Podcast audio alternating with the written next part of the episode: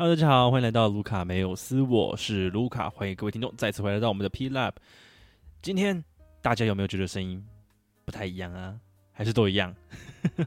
我不管啦，我就是要开心，因为我终于把我的啊混音盘换成新的了，新的混音盘到了。那今天在开始我们的主题之前呢，先让我抒发一下情绪。我真的要讲哦，就是能用钱解决的事情，真的用钱解决就好了，不然的话。我为了之前那个旧的混音盘，就是搞东搞西啊，然后心情就是上上下下，一下开心，一下伤心，像坐云霄飞车一样。虽然这个混音盘跟之前那个混音盘差不多价钱，但是这个混音盘真是没有那么多呃毛病。首先，我先稍微讲一下旧的混音盘是这样。旧的混音盘呢，它其实有我看一下，一二三四，它有四个音轨，就是它同时可以插四个麦克风。然后它可以再接一个 AVX，那这个是不错的，而且之前那个真的是超级小，差不多手掌我的手掌再小一点点的大小而已，然后是非常非常轻便，然后就是可以让你随时随地都可以出去，可能说啊，我带一个笔电，我就可以在外面录音，这是个好事，是它这个呃混音盘当初设计就是要这样子用的。那因为我刚刚那时候也没有想太多，而且想说啊，这个混音盘也是。台湾制的啊，支持国货，所以我想说，好吧，我就买下来了。那虽然我那时候是有做功课，是没有错啦。网络上其实没有太多的嗯呃评论，对于之前我做的旧的婚姻盘有太多评论，所以我也是去爬嗯国外的网站才找到它的评论的。所以当时就买了啊，其实也用的时候也没有什么问题啦，就是。可能说你在录音的时候旁边不能再用手机啊，不然会有电磁波干扰之类的。但呃后面就陆陆续续就解决了。那直到最近嘛，最近就是大家都知道上一集我就有讲过，就是它的问题太多了，因为它要另外再接一个啊 power bank 或者是呃或者是电源供应器，然后导致它的应该说收音会有杂讯啊。那可是呢，我换了这个新的混音盘，它是我忘记它的名字叫什么，它是 B。Hearing，呃，hearinger，be hearinger，应该是这样吧，我也不会念。那它呢，不需要电源供应器。对，你没有听错，它超棒的，它不需要电源或供应器，它就是你直接插上电脑，它就有电了。所以它不会因为呃电工的问题，然后导致它会有电子杂音什么的。然后这个还有一个好处就是，它有非常非常多旋钮。那之前那个是用推的，虽然推的是真的不错，推的手感是很好，但是旋钮所以可以控制的东西是比较多的，所以这个比较好。那再加上它可以控制你的呃高音或低音，就像这样子，我把它我低音加重就会变成这样子。我不知道你们有没有听得清楚，这样就是低音的情况。那我把它调回来这边这样子，所以这台真的超赞的。那也可以有高音嘛？高音的话就是这样子，这样子我听起来就很像在广播电台 ICRT。对，就这样子。那它还可以调整左右边，可是左右边录不进去。对，反正就这样子。然后它还可以就是接很多种不同的乐器啊。然后它的监听的系统也是非常的好。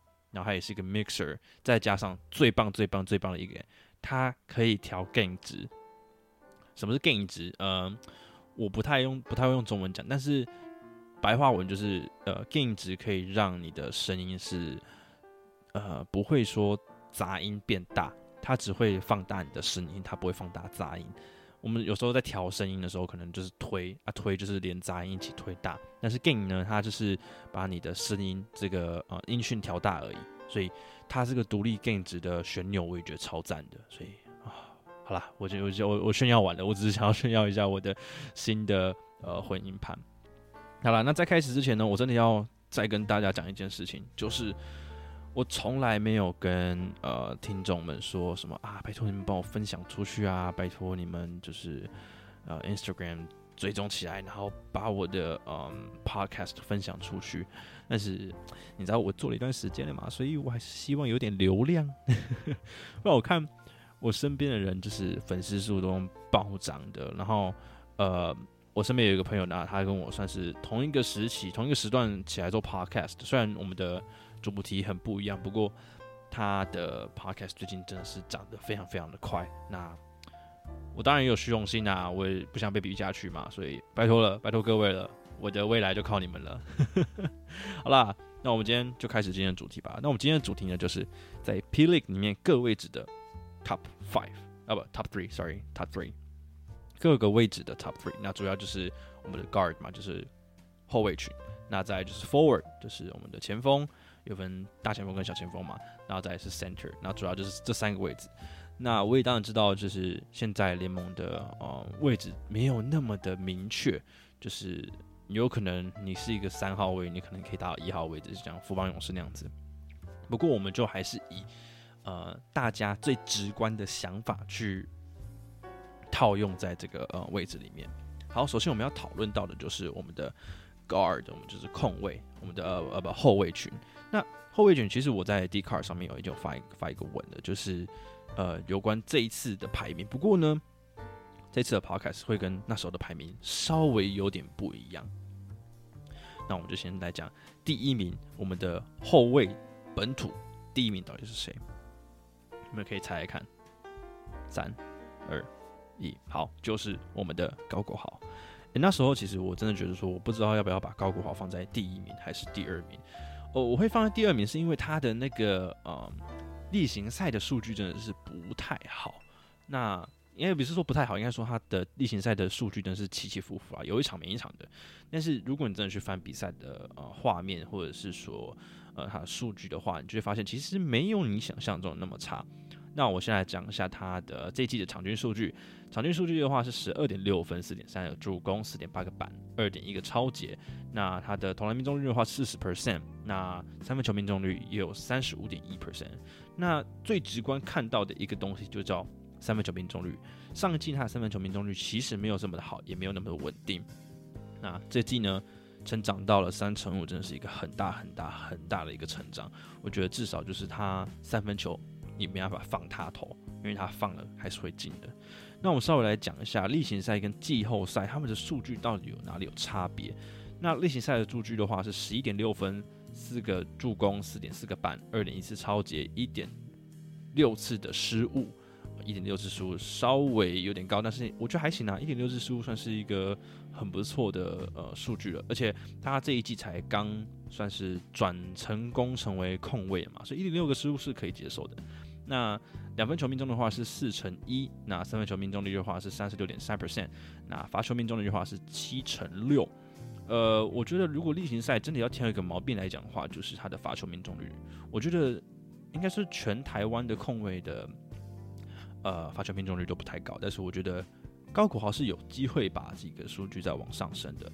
我们就看季后赛。那季后赛的话，它的数据的话是十四点八分，四点九个助攻，五点二个篮板，一点七次超节，两个失误。那两分球命中率的话是四十六点五 percent，那三分球命中率的话是三十四点七 percent，罚球命中率七十八 percent。那如果你仔细去看它的两个数据的对比的话，你就会发现季后赛它根本就是呃超神的。季后赛不是通常就比较难打嘛？那它的数据层面唯一唯一唯一有掉的。基本上就是三分球命中率跟他的超结束，那我觉得这也其实很简单就能看出来为什么在赛季中的时候，他其实要担任比较多的控位的位置，他比较需要去啊控制节奏。那到季后赛，其实就是因为工程师其实没有一个稳定的得分点，那他就必须跳出来当得分点。那这是其实就是小胡之前有讲到的，你这样看其他球队，我们就一个一个看嘛。富邦富邦就不用讲，一大堆。是老鬼，那就是基本上其他人都可以当做进攻发起点。那再来是梦想家，梦想家有简浩，或者是你要说有永胜，或者是说呃你有 Vocal，这些都算是稳定的进攻点。然后还有钱可尼，对不对？那再来我们讲可能钢铁人，钢铁人有吕正如，然后周怡翔。那唯一有一个可能就是领航员，领航员，嗯，还有还有碰碰嘛，对不对？但是工程师。你真的仔细去想的话，你好像想不到谁哦。可能上一季你还有陈立焕，那这一季你真的仔细去想，有哪一个人会是稳定的进攻点？我们原本是想说，OK，一会是稳定的进攻点，但是他不是，他到季后赛也不是，那例行赛也不是嘛？对，那吴代豪就已经很明显，他就已经不是一个很呃，还有那种主宰力的没有，他就已经不是了。所以工程师其实没有第二个稳定的得分点。那小烈也还在成长中，所以季后赛基本上就是靠他一个人顶上来的。那他一个人顶上来的时候呢，他的两分球命中率还可以上涨，那三分球命中率只有下跌大概两个百分点而已。我觉得这个是非常值得嗯骄傲。我觉得我要骄傲，因为我是工程师迷，我觉得是非常值得骄傲的一件事情。所以第一名我会摆给我们的高考，我们的三千五。那再来是第二名，第二名的话就是我们的本土玫瑰李凯燕。那李凯燕这一次呃这个赛季的呃数据呢是十一点九分，五点三个助攻，五点五个板跟两次超解。那我原本是把李凯燕放在第一名，其实我觉得李凯燕跟高国豪真的是伯仲之间呐。如果你只单看例行赛的话，我绝对会投给李凯燕。但是如果你把例行赛跟季后赛混在一起看的话，老实说，我还是比较倾向于高国豪，因为如果我们仔细看呃例行赛跟季季后赛的两个数据的差别的话，你就会发现，呃得分方面就是一个很大的问题。得分方面，因为他遇到了高国华这种严密的防守，他从原本的十二点七分掉到了七点二分，这个掉了非常非常多，掉了快五分之多。那虽然他的呃助攻数有稍微成长一点，但是也其实就是只有零点一个而已。那篮板也摘的比较少，因为毕竟他的季后赛的对手是里面有辛巴的，那篮板也没那么多。那失误率其实还上升了，因为遇到高谷好嘛，高国豪的防守又让他没办法那么流畅的运球。那其中掉的最最最最最严重的就是两分球命中率，两分球命中率掉到了三十四点七 percent，原本在例行赛的时候还有二十呃四十七 percent。是掉蛮多的，那三分球也是掉了四个百分比，那罚球，罚球，罚球从七成掉到五成，真的有点太多了啦。那真的，我必须说，玫瑰他这个赛季真的是因为受伤，我发现就是很多人会嘴他说季后赛啊，或者是说国际赛，我们先不要谈国际赛嘛，因为国际赛基本上就是另外一个赛场的。你要讲国际赛，也是真的只有他跟阿吉有去打嘛？那你国豪没有打，所以你其实我觉得也不能这样比嘛。所以国际赛我们要抛开来讲，那我们就要讲季后赛嘛。季后赛他被守死，是不是事实？是，他是事实，因为他就是被守死了。所以这也就是为什么他会变成第二名的原因。所以呢，李凯燕就是我的啊第二名的本土控卫。再来第三名的话，其实第三名的名单真的很挤。我不知道要摆谁，我先大概讲一下荣誉提名好了。荣誉提名基本上就是第一个叫做陈友伟，陈友伟真的非常非常可惜哦。老实说，他以第一年新人的啊姿态加入了 Plus League，那他缴出的成绩单又是呃这么的漂亮。我不要讲说那么的好，但是就是那么的漂亮。那你要给他前三吗？我觉得绝对是。他够资格拿到呃本土前三空位，但是他的实战成绩有吗？对他实战成绩就是没有进季后赛嘛。那其实我跟小胡的观点是，呃，算是蛮类似的。如果呃他进了季后赛，那还是打出一样的成绩的话，那说不定 OK，他就可能是我们的前三身位其中之一。但是事实就是他们的球队没有打进季后赛，那我们也无从得知他遇到季后赛这种比较呃 physical 的防守的时候，他能不能再缴出同样的成绩，这个是我们要打一个问号的。所以这个是荣誉提名。那再来，呃，这个真的是不知道我我该不该摆他，就是钱肯尼。我不知道各位觉得钱肯尼算是本土吗？其实这个算是我很纠结的一个点。呃，金肯尼他的是华裔嘛，但是我觉得认我认为我认为本土应该要是会讲中文，会你的讲你跟队友沟通都是用中文讲的，或者是说，I don't know，我对我来讲，我认为他不是本土，但是实质上他是本土。那我自己我是个很心里很纠结啊，我真的不知道该不该把他放进来。那以他的成绩，绝对绝对是可以排进去的。再来第二个问题就是他到底是哪一个位置？所以说我不知道他要算二号位还是算一号位还是算三号位。对我直观的来讲，我直观的来讲是他是三号位，但是他的身高好像没有到三号位，然后他又比较长达，就是一二号位，所以呢，嗯，我这边就稍微把他排除了，因为他有点尴尬嘛，就不知道他算本土还是对不对？好吧，那我们接下来就讲第三名，第三名的话就是我们的梦想吉娃娃林俊杰。那林俊杰呢，我稍微来讲一下他这个赛季的数据哦，就是十一点七分，四点二个助攻，三点六个板，一点一次的超节。那呃，投篮命中率的话是有四成一，那三分球命中率的话有三十三点六 percent。真的必须说，林俊杰在呃第一年的时候，其实不太需要承担太多控球的工作，因为其实身旁就呃身边就有杨敬敏啊，有一些比较老大哥，所以他就不太需要控球，他基本上就是待在底角，然后。或者是说弧顶接起来，然后就直接投三分。他基本上的工作没有太多啦，就是切入，然后跟投三分，就是担任 finisher 的的角色啦。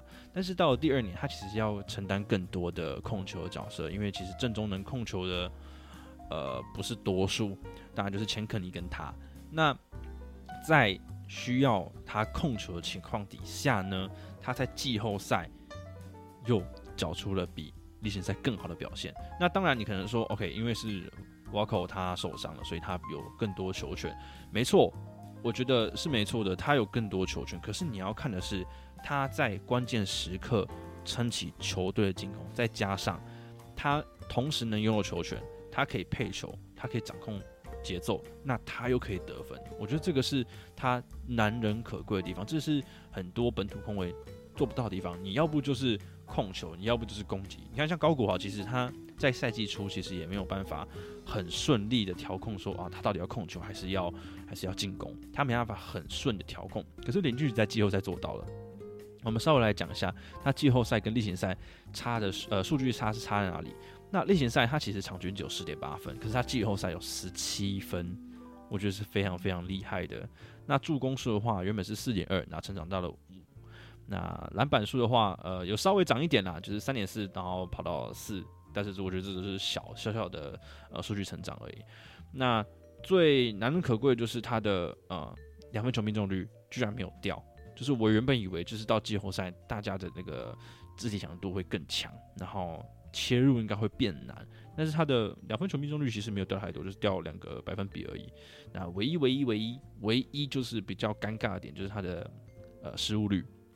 他的失误率原本从一点八次，呃，例行赛一点八次算是很不错。那到了季后赛，可能是因为有呃防守比较强了，因为毕竟对方是呃我们的副帮勇士嘛，对不对？所以呃防守太强了，所以他的呃失误数有点太高了啦，失误数高到了呃三点二次，这是有点过高了。那这其实也是。为什么我会把他排在第三名？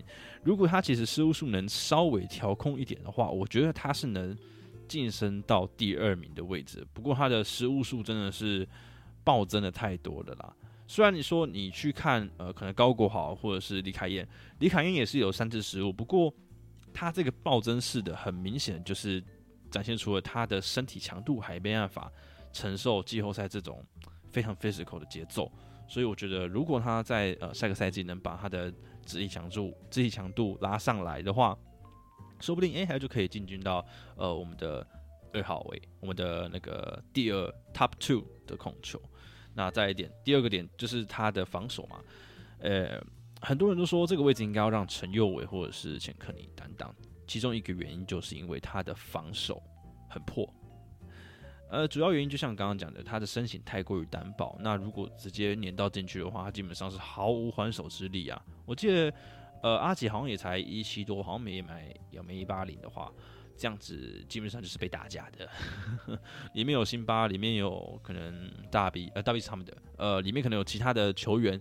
他如果到禁区的话，应该就是直接被打爆了。所以他必须要用就是呃团队的防守去帮他 cover 掉。那这也是为什么。他是第三名控卫，OK，好，接下来是我们要谈论到我们的前锋的部分。那前锋的部分，第一名，我相信大家应该都没有什么好讨论的啦，一定就是我们的不老传奇林志杰。那林志杰呢，场均数据十二点一分，三点个助攻，然后五点二个板。那呃命中率的话是四乘四，那三分球命中率的话是三乘四。这个数据我相信一个四十岁的老人算是非常非常好的。那如果你单看例行赛的成绩，十点九分，二点九个助攻，四点九个板，你可能会觉得说，那他他就是一个呃不错用的呃成员，一个球员不错用，嗯，他就是不错用就好了。那其实如果你真的是仔细去看的话，他上场时间没有到那么那么多，那他还是能保持这种高效表现，在例行赛呃高效的划水，算是很厉害的了。那到季后赛呢？他的场均数据暴增，场均来到十五点五分，三点一个助攻，六点三个板。那我我我我不知道他一个一个一个四十岁的，然后抢抢军抢六个篮板，那他又能场均得十五分？这这这这不是老鬼，这是什么？他真的是就是台湾版的老 Brown，就是。台篮圈的老 Brown 就是例例例行赛，呃，我划一下水，就是说，OK 啊，小老弟们啊，你们就好好的玩啊啊，我季后赛再好好会会你们啊，教你们怎么做人。对他季后赛所缴出的成绩，真的不是啊，我现在完全想不到有任何一个台湾的球员能够做到的程度。我们先不论我们刚刚讲这些东西，我们就光讲一个东西，叫做三分球命中率。我们刚刚所提到的任何一个空位，他们三分球命中率都是下跌的，因为他遇到了强烈的防守，他的三分球命中率都是下跌的。但是，就唯独我们这个林志杰，我们这个老鬼，他就是特别不一样。他例行赛的时候，他的三分球命中率只有三成一，就是三成一、三成那边在徘徊而已，没有特别好，也没有特别烂。但他到这季后赛呢，四十三点五 percent，这是什么鬼怪的数据？而且四十三点五 percent 还是场均哦。你要如果去看他对于工程师的那场比赛的话，那根本就是让他做投篮训练。他跟辛特利两个就是过了挡拆，直接拔起来就投。我相信有看过那几场比赛的球迷朋友，一定都历历在目，一定都能回想起来我们的杰哥是多么多么的厉害，直接挡了就拔，挡了就拔，而且还是一直进。哦，真的。没有办法想象台湾有哪个球员可以做到这样，而且他是跳投，他不是像是那种阿吉的 one motion 投篮，他是跳起来在投篮，是那种 two motion 的，然后还可以保持四十三点五 percent 的三分球命中率，我们就能知道他是多么多么多么的鬼神。对我相信他应该还会再统治个台篮，嗯，不要说五年啊，可能三年可能会，未来三年林志杰可能都还是可以打的。好，那讲完林志杰，我们就要讲第二名，就是我们的例行赛 MVP，我们的金身老鬼平哥杨敬敏。那杨敬敏呢，场均数据二十点九分，三点一个助攻，四点七个板，一点五次的超解，那发球命中率是恐怖的八十四点二 percent，他的发球是真的真的真的真的很准。那你可能会说。OK，那他季后赛特别特别落赛啊，落赛成这样子，就是哦不行啊，他一定不值第二名啊。可是你要想，他能用罚球罚到场均二十分，那就代表说他的那个技术，他的那个经验是可以让整个台篮的一些可能。年轻的锋线，或者是中锋，或者是甚至是后卫，去赖到犯规，用经验去赖到犯规，这是他厉害的地方。那再讲到我们刚刚讲到的罚球命中率，他赖到犯规，他要能进呢？如果我们去看我们刚刚讲的控卫，我们讲的控卫有哪一个？有哪一个控卫，或是呃德位，他的罚球命中率有到八成的？没有，真的没有。所以，如果你说啊，他只是，呃，他只是靠犯规，他只是靠罚球得到例行赛 MVP，对，我不否认。但是我真的觉得，如果你要把他讲的这么轻巧的话，我真的觉得你要好好的看球了。这真的是经验上的问题，他就是用经验去统治整个赛场。那当然啦，嗯，我真的必须还是讲说，他的季后赛真的是非常落赛啦。我们接下来就讲他为什么是第二名的原因。那例行赛数据它是非常非常漂亮的，二十一点二分，三点二个助攻，四点八个板，那场均还有一点二个超节，呃，三分球命中率的话有三成二，然后两分球两分球的命中率有四成四，这是一个非常非常好的数据。可是到了季后赛呢，场均命中率掉了，掉到三十七点八 percent，三分球命中率有只剩下二十三点八 percent。那你看命中率就掉那么多，代表他的数据面也掉了蛮多的，从二十一点二分掉到十八点六分。那你可能讲说十八点六分好像也没掉太多啊，你可能就掉了三分而已，没没多少。可是你要想看，如果你去真的去看比赛的话，你就会发现，哎，他这个数据是平均起来的数据，代表说他有好几场打得很好，好几场打得很烂，而且有些东西是光看数据是看不到的。有时候那一球是非常非常非常关键的，但是他投丢了，或者他不敢投，哎，这个是数据面没办法呈现的东西。所以如果你不知道为什么杨建敏是排成排名第二名的话，欢迎你们。重新去看一下比赛，你就能知道为什么杨建敏在季后赛成绩那么的烂，为什么他只能排在第二名。那接下来我们要讨论到第三名，那第三名其实也是一个呃非常尴尬点，我很犹豫我到底要给谁。呃，我犹豫的点就是钱可尼，因为钱可尼我刚刚讲了嘛，你不把他排控位，那你就要把他摆三号位嘛，对不对？可是他平常又打一二号位比较多。所以这时候呢，我就是一个非常非常纠结。我也在群组问过，说：“哎呦，你觉得啊，钱肯尼算算算算本土吗？华裔是本土吗？那他他应该要摆在哪个位置比较好啊？”那最终结论呢，就是啊，遵从我的心。所以呢，我第三名颁给我们的大麻喷射机张宗宪。啊，我们的张宗宪哦，张宗宪，我稍微讲一下他的数据。场均十二点五分，二点八个助攻，二点九个板，一点三次超节。那你可能说啊，这数据也没有多好啊。那你摆给吕正如还更好一点，对不对？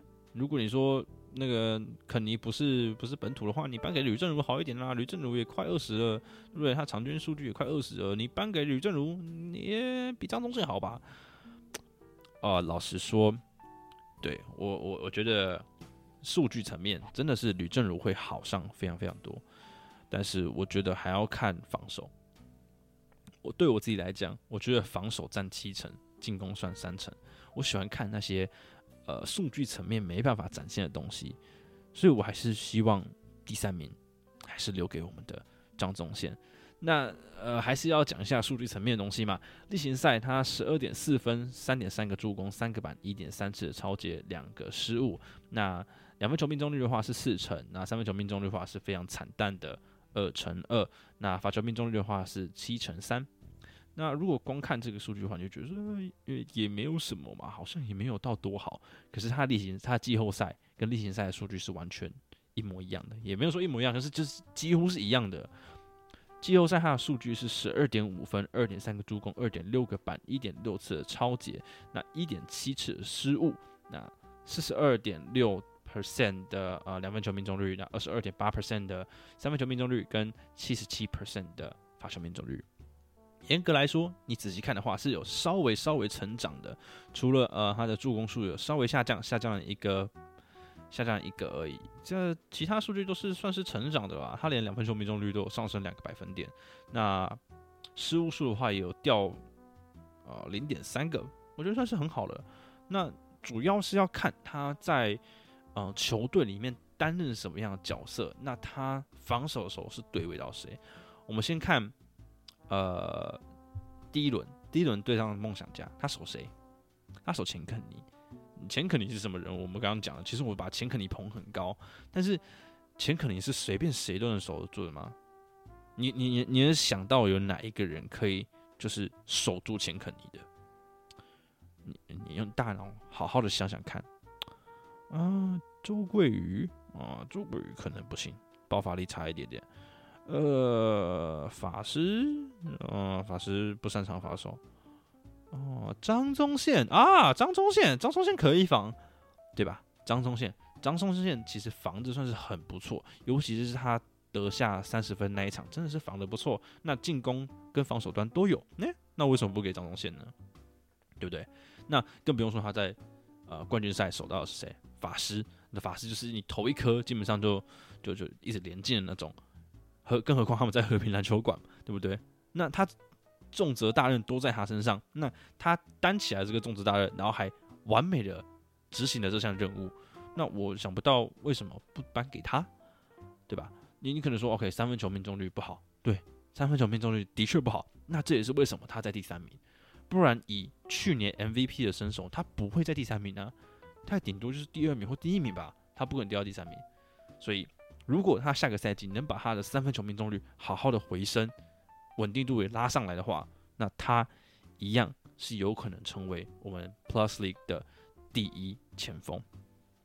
好，那接下来我们要讨论到的，就是我们最后、最后、最后的我们的 center，我们的中锋的部分。那我觉得中锋其实前两名，我觉得完全不需要考虑。前两名，第一名就是我们的护国神助，就是我们的 Quincy Davis。那他场均数据呢，十二点八分，一点六个助攻，九个篮板，一点四次主攻，然后一点二次的超节。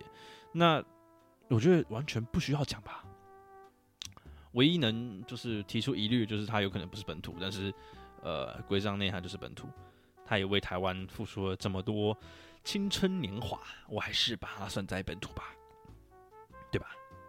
有人有疑虑吗？应该没有吧？我相信在收听的各位应该都认为他是可以在这份榜单里面的吧，对吧？我相信大家有在看比赛的，或者是有之前有看过之前中华队比赛的，都能知道他的身手到底是如何，所以。没事，这边我觉得完全就可以直接跳过了。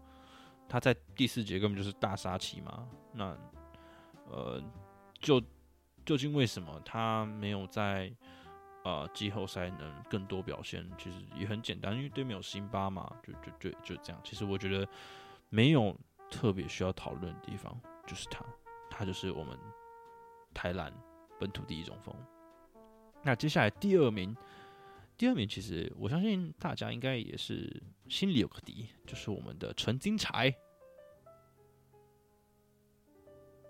知道吗？知道谁是陈金财吗？就是我们的曾文鼎，对，我们的鼎哥。那鼎哥的场均数据五点六分，三个助攻，三点七个板，零点六次主攻，跟一点七次的超节。那你可能说这个数据真的太烂了吧？就是五点五点六分。什么东西？这什么烂数据？但但其实真的有在看比赛就知道，他其实真的不是抢在的数据，他厉害的地方就是在他的侧影。就是如果你是一日球迷，那我建议你去看一下啊，富邦勇士对上梦想家的其中一战，他从呃别人的胯下那边传了一个传球，这是中锋能做的事情吗？显然不是嘛。台湾有哪个中锋能做到这种东西？有，可是那我等下再讲。但是很少，几乎零呐，几乎零，没有一个中锋能做到这种策应能力。那曾文鼎就是有，那曾文鼎他身高够，护就够，其实他作为防守组也是很好的。那他的球商再加上他的防守，他不需要太多进攻，他是一个 team player，他是做助攻的，他是呃是愿意去减少自己的出手，然后让队友能更好的进攻的一位球员。那有这种这么好的。Team player 这种球员，还是一个中锋，那难道他不是第二名吗？我想不到有任何一个人可以威胁他第二名的地位，所以我觉得这个东西也不需要讲太多。那接下来就是最最最最最最最最难排的一个位置，中锋的第三名到底要给谁？中锋的第三名其实很多人选哦，你可能说啊，同队的二房东曾祥军，高冷酷帅，哎，不对，酷帅高冷啊。酷帅高冷也有可能啊，他在季后赛那个移动城堡，对不对？卡的辛巴不要不要的，对不对？那你有可能说哦，林正那个未来的新星啊，也是有可能是呃我们的本土第三大中锋。这边呢，我提出的看法是德威啊，我们的卖便当德威，我们的德威便当一定是第三名的啦。啊，这时候一定会有人讲说啊，怎么可能德威第三名呢？开玩笑，连德威都能当第三名，那这季那个祥军应该大于德威吧？我说了，我真的不知道他怎么排第三名。我原本想说啊，重缺好了啦，但是啊，重缺太没有讨论性了吧，对不对？所以我这边还是把德威放进去。呃，德威的数据，老实说不怎么好看。那场均得分五分。四点五个篮板，两次助攻，那失误还有一点七次。嗯，主攻也只有零点七个，犯规数也是有还有四个，这这这真的不好。三分球命中率也只有十二点五趴，那两分球命中率还行啊，四乘四，这这这怎么能称为第三大中锋呢？啊，我刚刚讲的真的没有人了嘛，所以我也只能排他。